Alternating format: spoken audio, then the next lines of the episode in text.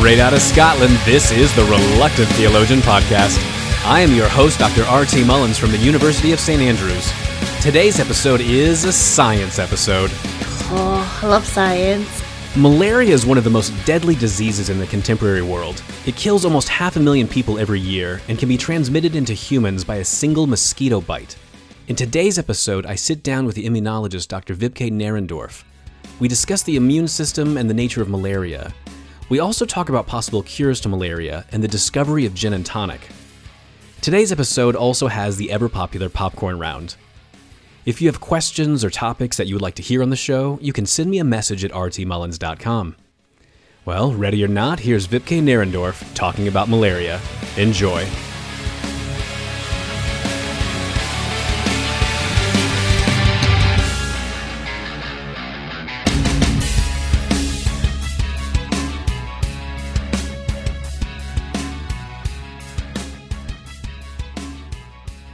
So, Wiebke, you are an expert in immunology, and you've been working on creating a new vaccine against malaria. So, I want to get to malaria in a minute, but first, I want to ask a more basic question. What exactly does an immunologist study?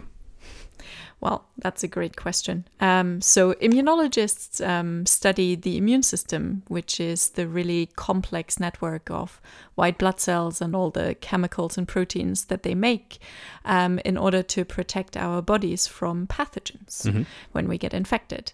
And I'm particularly interested in the human immune system, which is actually relatively complex because it's made up of two separate systems. Oh, okay. So there is something which is called the innate immune system, which is evolutionary really old. So even plants have it, or quite basic animals like sponges.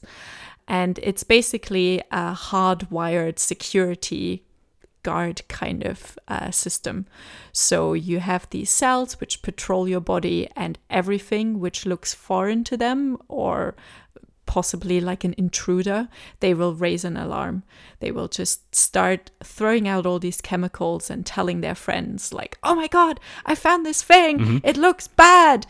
And their friends come in and they will just destroy the intruder. That's all they do. They don't do anything sophisticated. So if it's a bacterium, they will just eat it and digest it. If it's a virus, uh, they will kill the cell the virus is in. Okay. And every time you get infected, they will do the same thing. They don't learn anything. They always have this hardwired response. And it works really well um, for a lot of animals. That's all they have. But for vertebrates like us, so mm-hmm. animals with a backbone, um, they have a second system, which is called the adaptive system.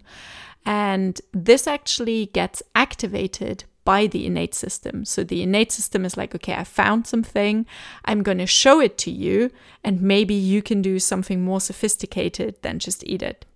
And then the adaptive system can try slightly different things, like, oh, maybe if I change the response to be a little bit more acidic or a little bit more like this, it will help to combat this particular virus or bacterium better. And once it finds a really good way, it can actually remember that. Oh, that's handy. And that's the really great thing about the adaptive system that you get memory cells which can live for years and even decades and can protect you from an infection for all this time because it knows the best response to make. And this is basically the basis of all vaccines, mm. right? Because you get shown with a vaccine an attenuated version of, say, a measles virus.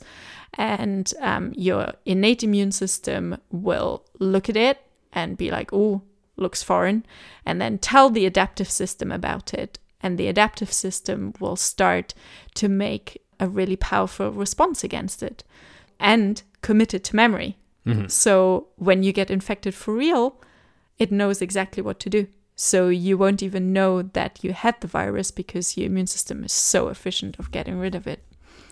Okay, so I want to make sure I'm following along. So you said I've got these two systems in me. Like I've got this innate system and an adaptive system. Mm-hmm.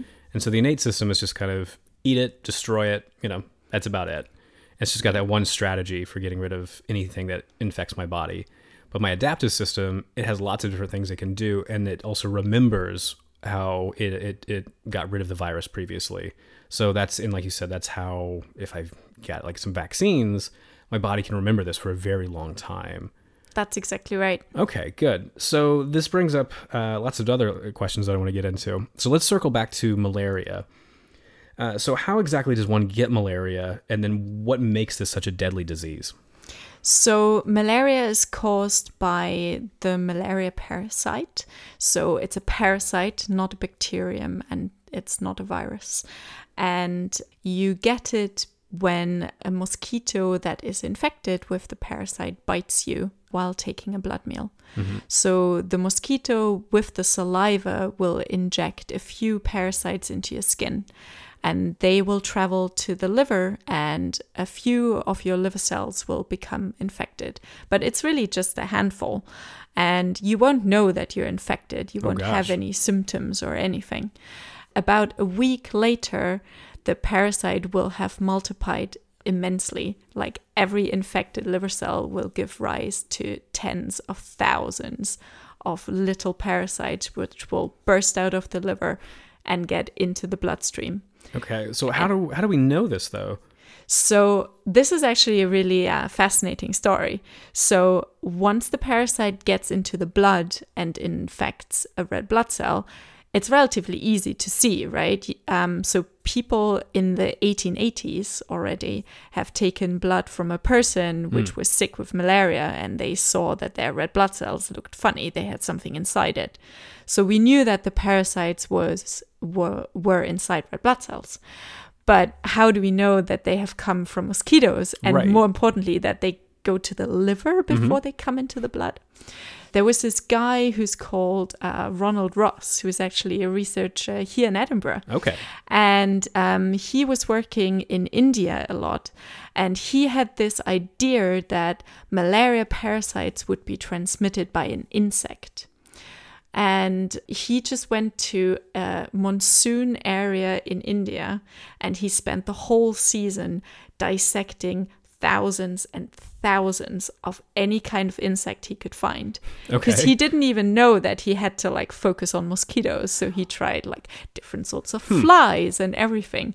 And eventually he found something which looked like malaria parasites in the salivary glands of this mosquito. Okay, and then he injected it into a chicken and mm-hmm. saw that the chicken got malaria. And that's how he proved that um, mosquitoes can transmit malaria. And he did actually get the nobel prize for this. So um, in 1902 he got the nobel prize. And you can still go and look at it. It's in old college here in edinburgh. Okay. something to aspire to i guess. Yes, yeah. so so the Scottish guy was just like, I'm just gonna just dissect a whole bunch of different uh, bugs, just a bunch of bugs, and see what I find. And then if something looks right, I'm just gonna put it in a chicken and see what happens. see what happens. Okay. Yeah. It, it must have been incredibly difficult because also the shape of the parasite is quite different when it's in the salivary gland of the mosquito compared to when it's inside a red blood cell. Okay. So, the other really cool story, or slightly terrifying story, I suppose, is um, how people found out that the parasites go to the liver. So they knew that there was a lag phase between the mosquito biting you and the parasites appearing in your blood.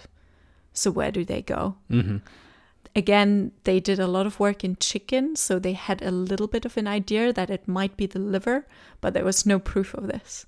So, again, it was a Scottish colonel called Henry Scott who decided to get one of his friends, who uh, was a guy who had traveled the world and was really excited about malaria research for some reason. And he gave him 10,000 mosquito bites. Oh, okay.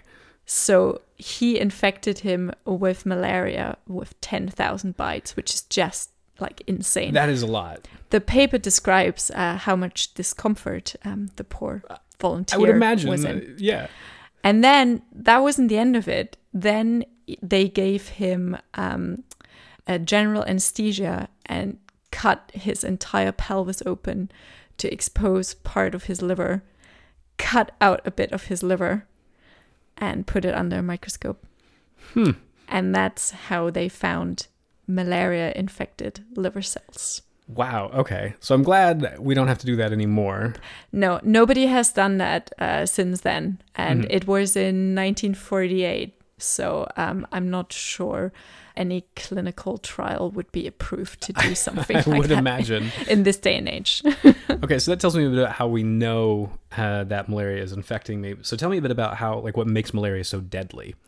As I said, in the liver, um, you don't really have any symptoms because so few cells are infected. The problem really starts once the parasite reaches the bloodstream. You have tens of thousands coming out of the liver, and each of them makes their home inside a red blood cell. And then within 48 hours, each of the infected red blood cells makes 10 new parasites. And then it ruptures.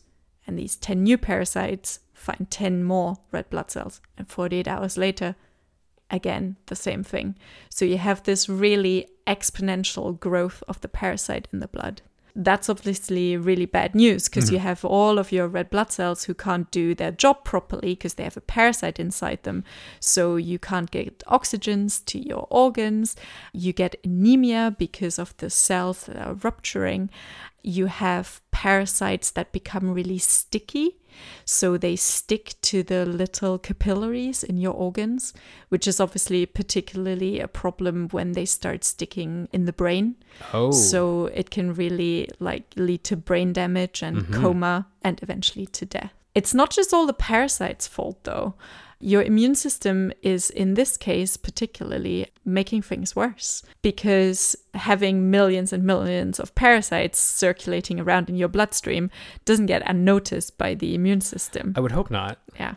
So, especially when um, the red cells have to squeeze uh, through the spleen, you have all these innate immune cells sitting there being like, You look funny. I don't like the look of you. And they eat the infected red blood cell and they throw out all these chemicals and they're like, Guys, there's something super bad happening here. But because there's so many of them and they make so many chemicals and the Oh. parasite is everywhere, all over their bloodstream, suddenly your whole body becomes inflamed. And that is not great news, right? Right, yeah. Because it triggers really high fever, which can kill you um, in itself. It can lead to uh, organ damage. So, especially your kidneys are really, really sensitive to this. They start to shut down. And on top of that, you have all these problems that the parasite causes, like uh, not transporting oxygens to your organs properly anymore. So, you get multi organ failure, and eventually it just leads to death. And that's why malaria is such bad news. So it so it grows really quickly in my body, It and does. then the reaction to from my immune system to just try to get rid of all of that. It causes fever. It causes all sounds like a lot of really terrible things. So okay, so that makes it so deadly. Uh, but now I- I've got a separate question. So why exactly is malaria spread around the world so widely? It is actually determined by where the mosquitoes that transmit it um, can live. Mosquitoes like it hot and humid. So we're safe um, in Scotland. Right. But a lot of parts of the world, like all of sub Saharan Africa, Southeast Asia, South America, have a hot and humid climate where the mosquitoes can thrive. And this is where we get malaria. Malaria has actually been around for a really long time and it can infect almost any animal you can think of. So we have lizard malaria, we have squirrel malaria, we have bat malaria, any sort of animal can get malaria. So so each animal has its own kind of malaria. Is that what you're saying? Yeah. Okay. So well then, how did humans get malaria? Oh, so there's actually five different malaria species that can infect humans. Now you're going to say that I was lying to you when I described all the terrible symptoms before, mm. but three of the five species that infect humans actually don't cause any symptoms. Oh, okay. So humans have lived with them ever since we came down from trees in mm-hmm. the savannas of Africa. We can just live happily with the parasite because if you're a parasite, you don't actually want to kill your host. That would actually be a really bad thing for Right, you. Right, because I need right? my host to live. So if I kill it off, well, I'm screwed too. Exactly. Okay. Like you want them to feed you and carry you towards a new mosquito so you can be passed on to the next person. Mm-hmm. So these these three species they really don't cause any symptoms. The really deadly disease that I described that we know as malaria is Mm-hmm. mainly caused by a fourth species which is called Plasmodium falciparum. This has only started to infect humans relatively recently. And I'm using recently here in evolutionary terms, like I'm talking 10,000 years. Okay, 'cause Not I was like- gonna ask Not like yesterday. Okay. Um, but it's not very well adapted to living in humans yet. And that's why it is so dangerous. And it has actually come from a gorilla. And falciparum doesn't make gorillas sick, but it makes humans, as I described, incredibly sick. And there is a fifth parasite which has actually, like, properly recently started to infect humans. And it was first described about 50 years ago. And it has come from macaques. And it's called Plasmodium knowlesi. So okay, so I want to make sure I'm following. So you said there's five kinds of malaria. Three out of five, they don't really cause anything, any harm to humans. We live with it for ten thousand years, no big deal. But these other two that came from a gorilla and then from a macabre, right? Those are really horrible. Well, so so how exactly do they jump from like the human species to, or from I guess like from gorillas to the human species? Like how is malaria able to do that? Yeah. So again, this is down mainly to the mosquito.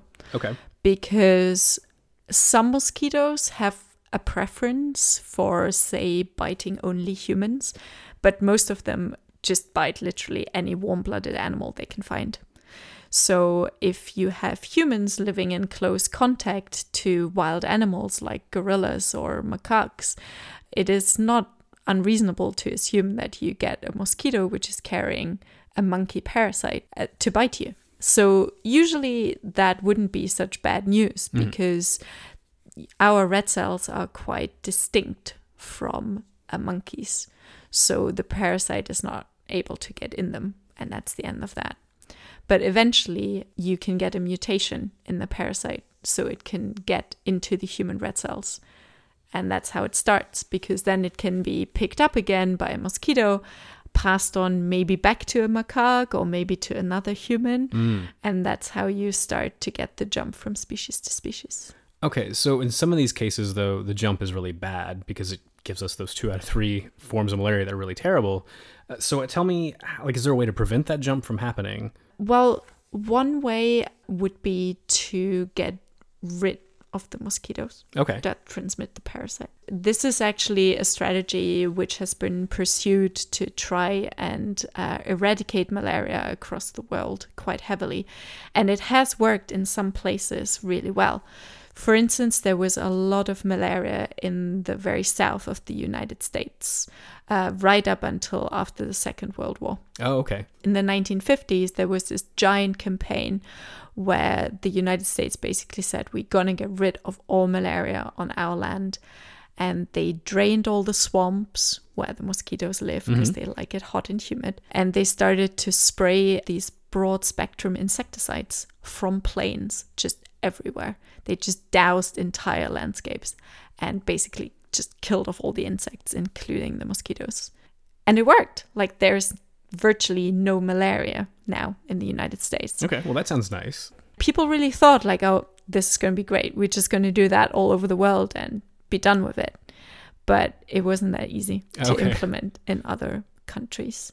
So it's obviously a huge infrastructure problem. So for huge parts of Africa, you just don't have the roads or the infrastructure to implement that sort of program. You also don't want to just like drain every single swamp in the world Right. or like lay dry all of the rainforests and rivers where you know where the mosquitoes could breed. And also it turned out that those insecticides have really strong side effects on humans and a lot of animals, but obviously also on all the other insects, right? Because they just kill everything. Because yeah, because you said it killed off all the insects. Exactly. That seems pretty bad. Yeah. So you would have like whole landscapes where, okay, you wouldn't have uh, any malaria infected mosquitoes anymore, but you also wouldn't have any bees pollinating your field. So people wouldn't have any crops. So they wouldn't have anything to eat Hmm. or anything to sell at the market.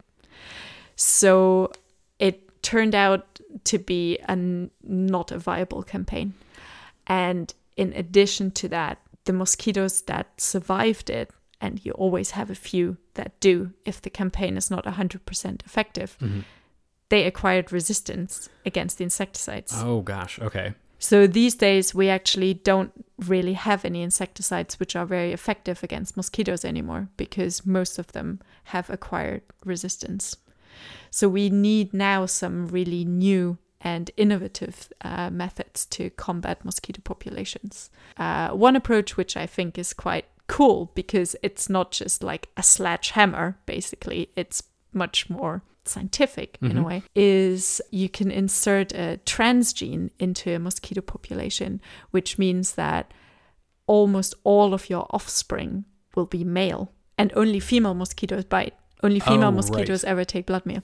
So already in the first generation, like 95% of your mozzies are male. They won't bite you. They mm-hmm. won't transmit. And then in a couple of generations, there are so few females that just the whole mosquito population just crashes. And this was tried like in the lab and on a smaller scale. And I, I think it could be potentially really, really effective. Okay. So after World War II, the Americans were like, "We'll drain all the swamps." It's kind of an American phrase sometimes to say we're going to drain a swamp, um, but you know we're going to drain all the swamps, and then we're going to just you know uh, kill all the mosquitoes. But we also ended up killing all the bugs, and okay, but that doesn't work on a global scale because we can't drain all the swamps in the world, and we don't want to kill off all the bugs in the world. So that's so it's not a, a really feasible strategy. No. But this newer strategy people are working on is well, okay, we'll just make most of the mosquitoes male and then they can't reproduce as well and that might kill off the entire population. But that's a work in progress right now. That's very much a work in progress. Yeah, it's only a proof of concept really at this stage. okay. So uh, let's change gears a little bit here. In your recent paper you ran an immu- immunization trial on healthy volunteers and these people they did not develop the symptoms of, of malaria. So does this mean that we're really close to getting a vaccine for malaria? Oh God, uh, no. Ah okay Uh, I, I cannot uh, state this uh, strongly enough. I do not think that we have an effective, and that's the key word here, uh, vaccine against malaria.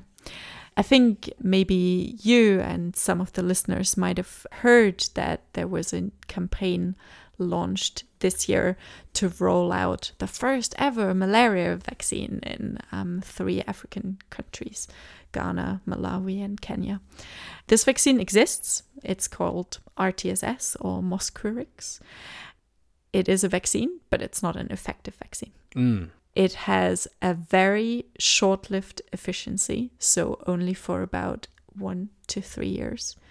You have to give it in really precise intervals to children, which have to be exactly the right age, which is obviously an absolute nightmare for implementation sounds like it yeah in you know a remote part of Africa which doesn't have any roads. It even if it does, uh, if it is effective, it only works against the symptoms of malaria, so it doesn't actually work against the parasite.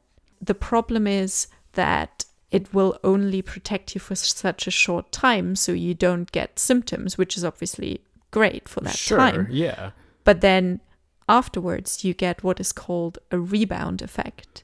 So, just once the vaccine stops working, you can become much more severely ill. oh And you're just like that little bit older. Malaria is actually more deadly the older you get. So, if you're a young child, you're much more likely to survive being infected than if you're older. In fact, you have a vaccine that only protects you in four out of 10 cases for about one to three years. After that, it will make you more sick potentially, mm-hmm. and it doesn't actually kill the parasite. So the mosquitoes will still be infected, like the same number of people will still be infected with malaria.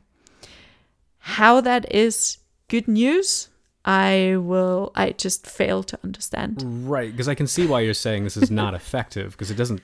It's such a low success rate. I mean, when the success it gives you is not really much of a success at all. So this doesn't sound very effective at all. No, and I think it's really terrible because I think it will really undermine the confidence of the people in the areas um, to have their children vaccinated. Because how would you feel if you bring your child at these four precise intervals to the clinic, being told that they will be protected against malaria, and then, yeah, I don't know, two weeks later, they actually have really severe symptoms because it works in less than half of the cases. Yeah, I didn't think about that angle, but yeah, that that is the case. Yeah, you you're trusting these people who are jabbing your kids that that's going to make them better. Well, it's not doing anything at all. Yeah. Well, now they come along with something else. I'm definitely not going to trust them. So I can see why you'd want to make sure that you have something effective before to go to this population beforehand. Exactly. Mm-hmm. And also, like, this vaccine has drawn so much funding from mm-hmm. all of these sources that alternative strategies just weren't pursued because there was no money there to even try them. And I think it has become one of these things which has been too big to fail. Ah, okay. Like this, so, like since the 1980s, people were working on this. Yeah, so much money has been put into it, so now it just kind of had to be implemented. And the people who are for it obviously say, you know, yeah, it doesn't always work and it doesn't work for very long, but it can still save that child's life. And that might be true, but it might mean that they get really severely sick a year later. okay. So, uh, yeah, I'm I'm very much against this. So that was my little rant about the malaria vaccine. Right. Um, where where my research um, comes in is that I really strongly believe that we won't be able to develop an effective vaccine if we don't understand how our immune system reacts to the malaria parasite. I see. This is why we have conducted this immunization trial. What happened in this trial was we got some healthy adult volunteers. This was actually done in the Netherlands. And we gave them malaria by mosquito bite three times. And we gave them anti malarial drugs at the same time. So they didn't get sick. Okay. Then we waited for three months and then we gave them five mosquito bites again. And this time we didn't give them any drug. And because these people had never had malaria before, usually you would expect them to get blood stage parasites, the parasitemia to rise mm-hmm. every 48 hours, and them eventually to feel pretty ropey and get fever. But these people didn't Okay. like we could not find a single parasite in their blood. So that's really impressive. Like these people are protected against malaria. They don't have any symptoms and they don't have a parasite in their bloodstream. So they couldn't pass it on to the next mosquito and it it's all great news. Obviously that's not a vaccine, right? You Right. can't just like give people 50 mosquito bites and some anti-malarial drug. Like Right. that's not, you know, it's not a vaccine, but it will help us to work out what does the immune system do so when you do get infected for real, it knows how to react and what to do. Okay, so that sounds promising. Uh, but tell me a bit more about this clinical trial. Like, how easy is it for a scientist like you to get, uh, you know, access to humans for a clinical trial like this? I mean, clinical trials are really incredibly uh, important in all of drug and vaccine development. It's usually the first time the drug or vaccine ever goes in vivo, so it's not just done in a like cell culture dish or something. And it's the first time it's done in humans rather than mice or other laboratory animals. And it really helps us to assess if something works the way we expect, is effective, and is safe.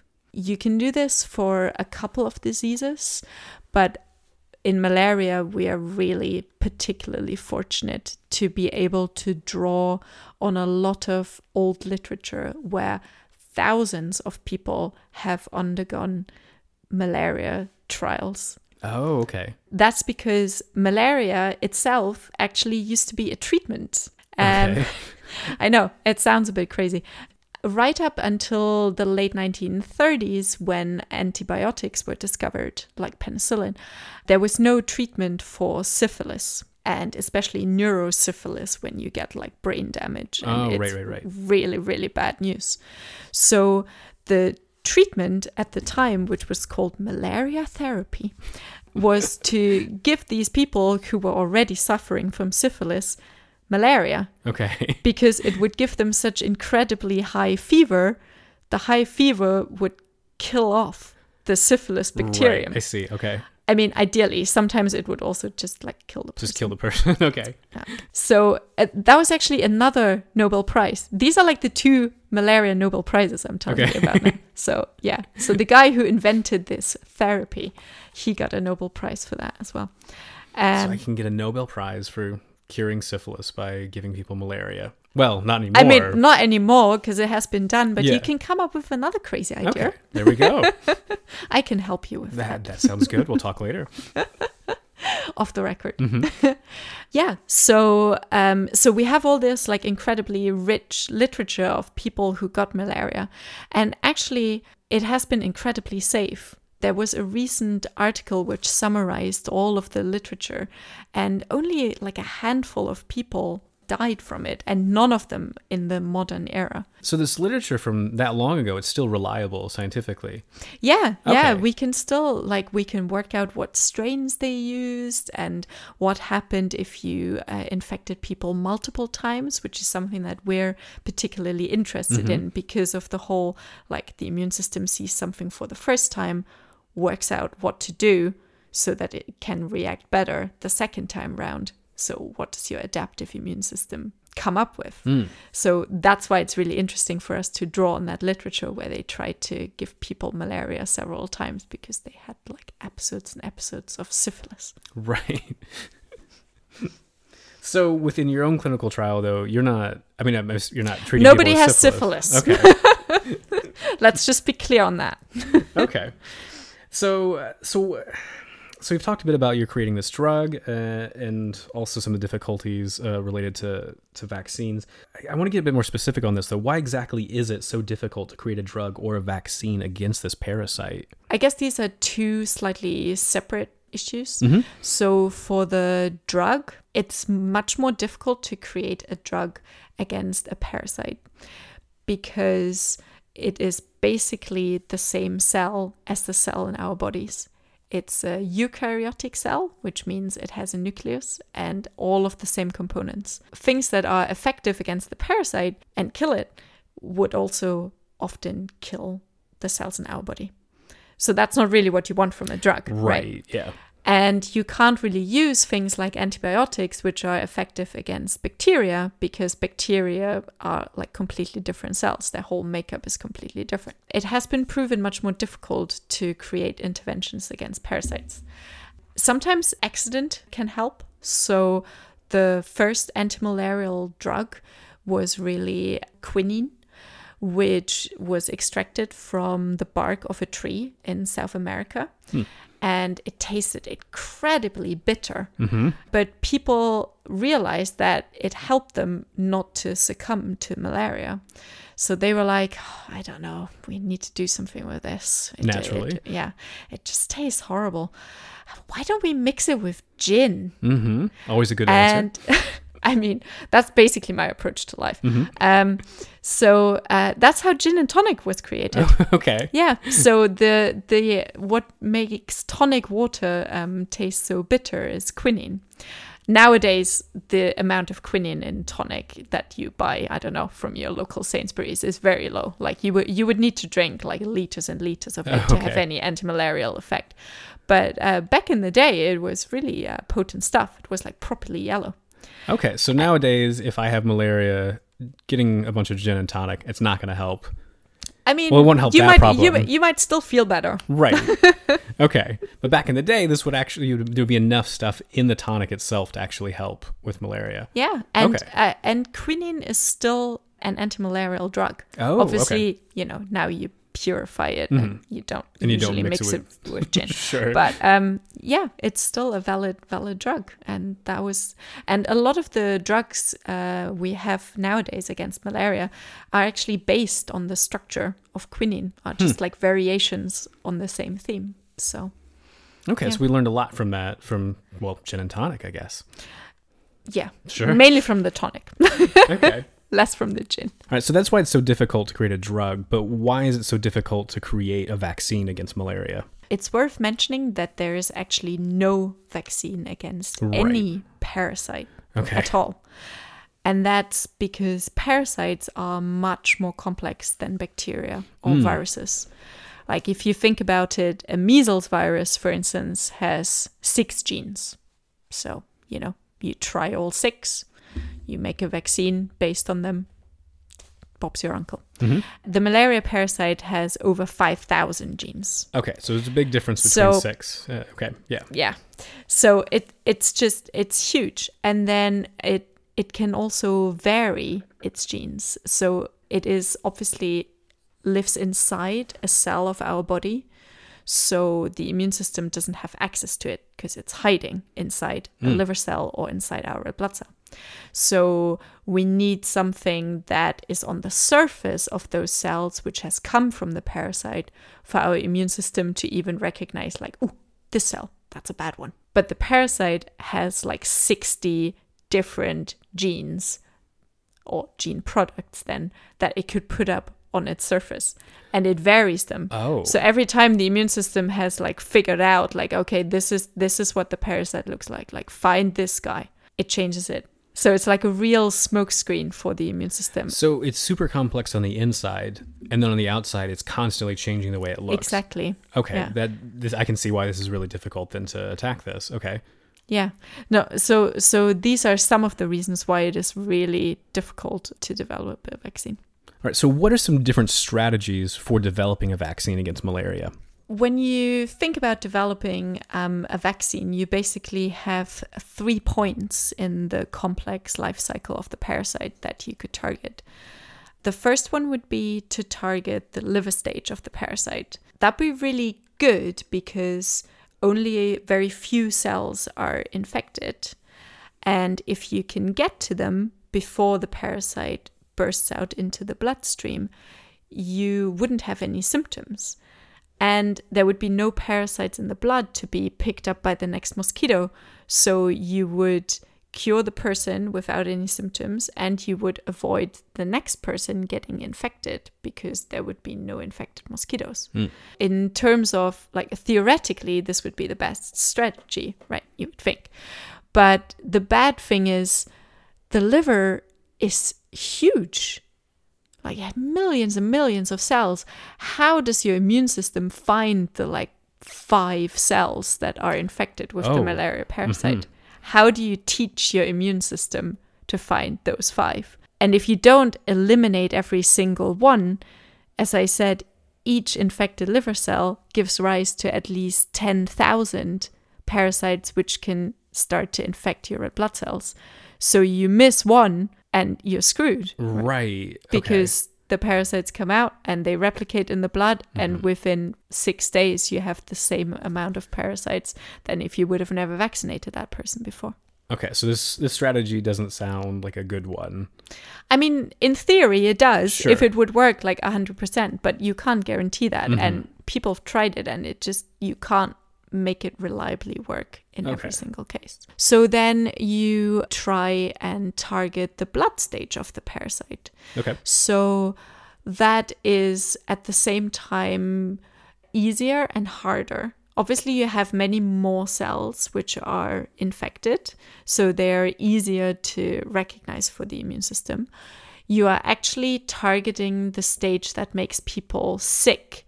So even if you can't get rid of every single parasite, you can still reduce the amount of disease that people are experiencing, or you can reduce the amount of parasites in their blood to a level which they might be able to live with. Like I said before, people live with those uh, three malaria species that don't make them very sick, and they just carry them around and it doesn't seem to do them any harm. Ah, right. So you could try and like simulate something like that. The disadvantage would obviously be that you would still have parasites in your blood. Mhm. They could still be picked up by the next mosquito, passed on to the Ah. next person, and the next person might not be vaccinated, or might be a small child, or might be somebody with a compromised immune system, maybe somebody who is infected with HIV as well. So, you know, you, you run into all sorts of problems in, in that respect because you can't get rid of all the parasites and you will never be able to. Also, because of what I said previously, that the parasite keeps changing Mm-hmm. its surface all the time. So that brings me to the third strategy you could do, which is actually uh, what we would call an altruistic vaccine. So the idea is you get a vaccine, you make proteins, which are called antibodies, which get picked up by the mosquito as it bites you Mm-hmm. and picks up the parasites in your blood. But then it stops the mosquito from getting infected Oh, okay. inside the mosquito. So it can't pass on the parasite to the next person, which is great. It doesn't help you though. You're already infected. okay. So um, this is something which is hard to implement because Mhm. people don't see an immediate benefit for themselves. Right. And it's also if not if not everybody is taking part in it, Mhm. it it won't work. Right. As long as you still have Uh-huh. some people who don't get the vaccine. Like it just it just won't work. Ideally, you would combine all of the three strategies and make one multi-stage vaccine Right. Okay. and yeah. it would all be beautiful. This has been proven very very difficult. I would imagine there's a lot of challenges involved with this. Yeah. I mean, uh, people have tried all sorts of things. They have tried to use the whole parasite, being like, oh, the parasite has over 5,000 genes. We can't possibly like pick a single one or a handful of them. Let's just mash the whole thing up Hmm. and see if that works. I mean, to be fair, it worked for like heat killed bacteria. Okay. You can vaccinate with heat killed bacteria, and your immune system is like, oh no, I, I understand. With malaria parasites, no, you can't. So, yeah, we haven't really found a good way of combining them and of knowing which of the many genes that the parasite has we have to target. So, yeah, again, I think we need to understand better what our immune system makes of the parasite and how it can learn to live with it for quite a long time. So it sounds like you have a lot of work ahead. Unfortunately, yes. And I mean, we've been, we've been going. What did, what did I quote before? Like 1880 was Right. when they when they first discovered that uh, malaria lives inside red blood cells. Yeah, we've not. We've, I feel we've not really come very far. Well, we got gin and tonic out of it, so that's something. I mean, yeah. Do you have some?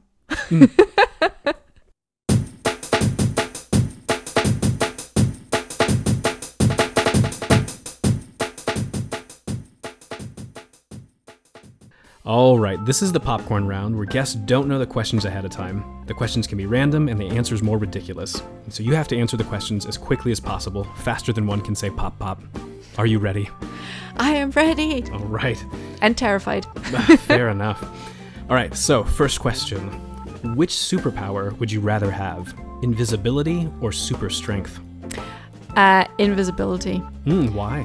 Because you don't need to be super strong if you can hide from everything Mhm. and find out everything without anyone seeing you. Okay, that sounds really clever and really sneaky. Like, hmm. That that's what people say about me. Okay. All right, question number two. If you could travel back in time, what time period would you visit?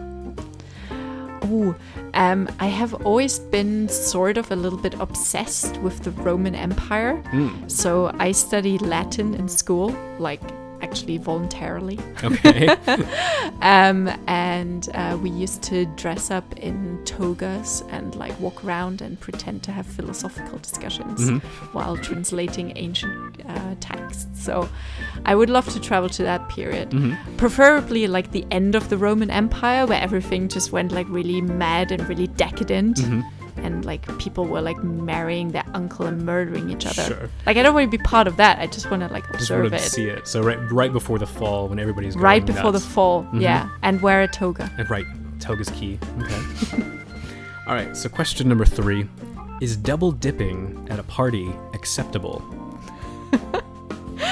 I'm so bad at double dipping.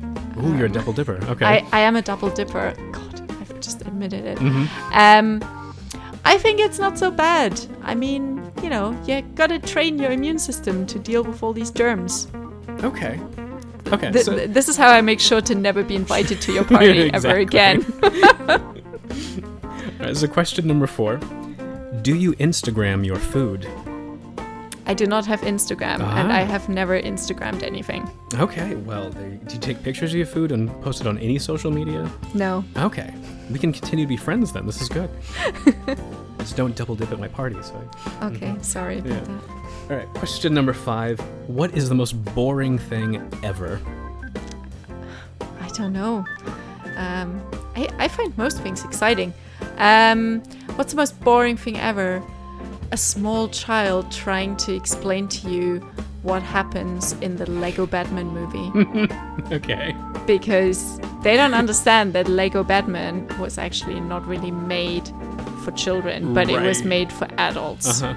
And they just don't understand the story. So all the jokes, all the subtleties. Yeah, every all of the, the all of that is lost. So yeah, no, that that must be the most boring thing in the world. I never thought of that, but yeah, their version of it would be painfully dull because all the subtext is just gone. I know. Mm, that Oh, would be so bad. you know, so you know the movie? Yeah, I have. I've seen the yes. Love a bit of Lego Batman. All right. So final question: Would you want to live forever? Uh, no. I think uh, it takes it takes the fun out of it Hmm. because you know you never you never know what's gonna happen, so you try and live uh, every moment in the fullest and try to do the best you can. If you would live forever, you would be like, oh, pff, gonna have a lie-in today and then see see how I get on tomorrow. So you want Yeah, the do that. excitement of death just uh, there in the background to keep your your life going? Yeah, Okay. no, I like that. All right. Well, thank you very much. Well, thank you. That was really fun. Can we have gin now? Yes. and that ends the popcorn round. You done a pop pop. Disgusting. You done a pop pop. And there you have it, another episode of the Reluctant Theologian podcast. Stay tuned for more episodes on DNA, immortality, and so much more.